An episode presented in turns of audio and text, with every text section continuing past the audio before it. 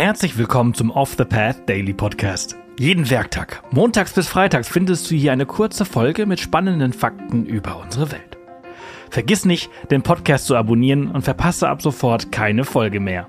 Wenn du den Podcast über Spotify hörst, kannst du ihn nun auch als Off the Path Daily Plus abonnieren und unsere Arbeit direkt unterstützen und erhältst jede Folge ohne Werbung. Das funktioniert übrigens auch mit Apple Podcasts. Schau gerne in unserem Patreon direkt vorbei auf www.patreon.com slash offthepath. Heute nehmen wir dich mit auf eine abenteuerliche Reise auf den wunderschönen Kontinent Afrika. Genauer gesagt wollen wir heute gemeinsam einen aktiven Vulkan besteigen, den Oldoinho Lengai. Dieser ist ein aktiver Schichtvulkan inmitten des ostafrikanischen Grabenbruchs. Er erhebt sich im Norden Tansanias, etwa 2 Grad südlich des Äquators. Bevor wir dir mehr über die abenteuerliche Besteigung verraten, lass uns zunächst einen Blick darauf werfen, was diesen Vulkan so besonders macht. Bei der Lava des Vulkans handelt es sich um Carbonatitlava.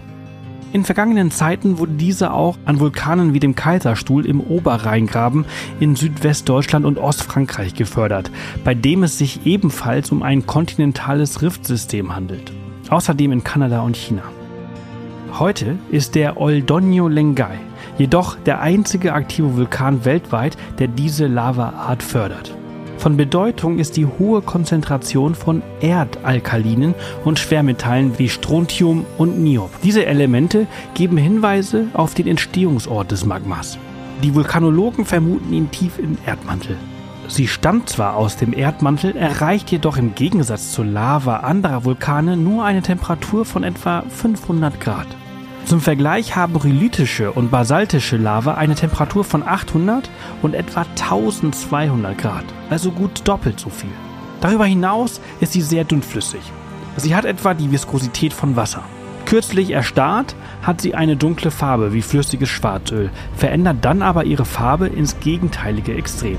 Die Mineralien der erkalteten Lava reagieren mit der Luftfeuchtigkeit. Innerhalb weniger Tage verfärben sie sich weiß und zerfallen zu einem feinen Pulver. In der Sprache der Maasai bedeutet Oldonyo Langai so viel wie Gottesberg. Sie glauben, dass ihr Gott Ngai im Inneren des ca. 2960 Meter hohen Vulkans lebt. Die Vulkanausbrüche symbolisieren den Zorn des Gottes, wenn er unzufrieden ist.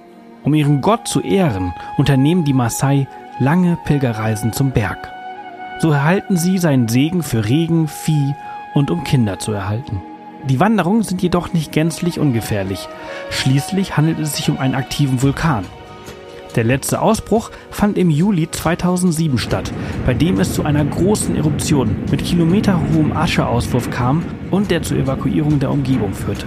Die explosiven Eruptionen dauerten bis 2008 an und bildeten einen über 100 Meter tiefen und mit steilen Wänden ausgestatteten Krater.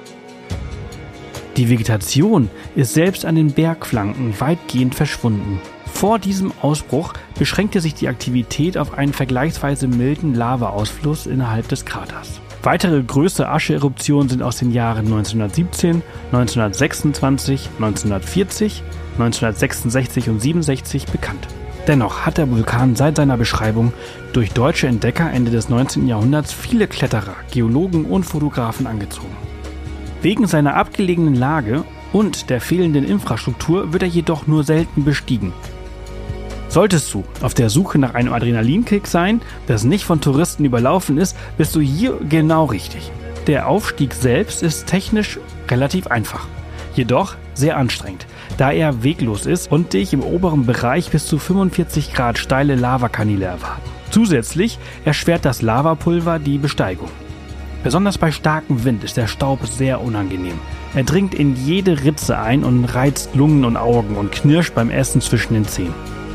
Bis zum Kraterrand sind rund 1600 Höhenmeter zu überwinden. Wegen der hohen Tagestemperaturen solltest du deinen Aufstieg in der Nacht beginnen.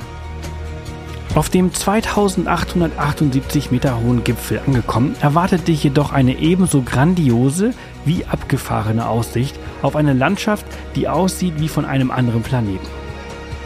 Im Osten kannst du dazu den Kilimanjaro erblicken und im Norden blickst du auf die heißen, kargen Salzwiesen des Natronsees. Und nicht zu vergessen der spektakuläre Blick in den fast 280 Meter großen und 100 Meter tiefen Vulkankrater. Der Natronsee ist ebenfalls ein Besuch wert. Er ist der größte Natronsee im ostafrikanischen Rift Valley und liegt im Schatten dreier Vulkane, dem Chambole, dem Gelai und eben dem Oldonyo Lengai. Die Entstehung des Sees und der Vulkane ist eng miteinander verknüpft. Sie verdanken ihrer Existenz den Kräften der Plattentektonik. Zudem liefert die verwitterte Lava des Oldonyo einen Teil des Natrons, das dem See zugeführt wird. Und ein weiterer Teil stammt aus Quellen am Seeboden. Die Größe des abflusslosen Sees schwankt im Rhythmus der Regenzeiten. Am Ende der Regenzeit kann die Wasseroberfläche auf über 1000 Quadratkilometer anwachsen. Am Ende der Trockenzeit reduziert sie sich jedoch auf wenige Quadratkilometer. Das meiste Wasser kommt dann aus den Krater Highlands aus den Gorogoro und der Serengeti angeflossen. 1040 Quadratkilometer und damit größer als Berlin und maximal drei Meter tief ist der See. Und wenn du Glück hast, offenbart sich dir hier ein einzigartiges Bild. Das Wasser wird durch besondere Purpurbakterien rot verfärbt. Die rote Färbung ist sogar zum Teil noch aus dem Weltraum erkennbar. Von den Bakterien leben wiederum sogenannte Salinenkrebse von denen sich wiederum Flamingos ernähren. Die rote Farbe reichert sich in dieser Nahrungskette an und verleiht den Zwergflamingos, die den Natronsee als Brutstätte nutzen, ihre intensiv rosa Farbe. Saisonal nutzen bis zu zweieinhalb Millionen Vögel den See als Weide. Der Natronsee ist also das größte Brutgebiet der Zwergflamingos in Ostafrika. Hier brüten bis zu 150.000 Paare gleichzeitig. Zeitweise, je nach Wasserstand und Salzgehalt anderer Seen, ist der Natronsee sogar das einzige Brutgebiet für Zwergflamingos in ganz Ostafrika. Sie bauen ihre Nesthügel aus Schlamm am liebsten dort, wo kein Mensch hinkommt. Und auch für tierische Feinde wie Hyänen ist das Brutgebiet unzugänglich. Nur andere Vögel wie Weißkopfseeadler und Marabu können hier stören. Die Anfahrt zum Lake Natron erfolgt gewöhnlich vom Ort Mtowabu aus. Von dort benötigst du um die drei bis vier Fahrtstunden mit dem Geländewagen. In Sichtweite des Natronsees gibt es einen Campingplatz und eine Zeltlodge. Das war's für diese Folge unseres Reisepodcasts. Ich hoffe, du hattest genauso viel Freude, wie ich es hatte, sie mit dir zu teilen. Wenn sie dir gefallen hat, freuen wir uns immer über Kommentare auf Spotify und über eine positive Bewertung auf der Plattform deines Vertrauens. Morgen geht's hier spannend weiter, also vergiss nicht, den Podcast zu abonnieren. Bis morgen!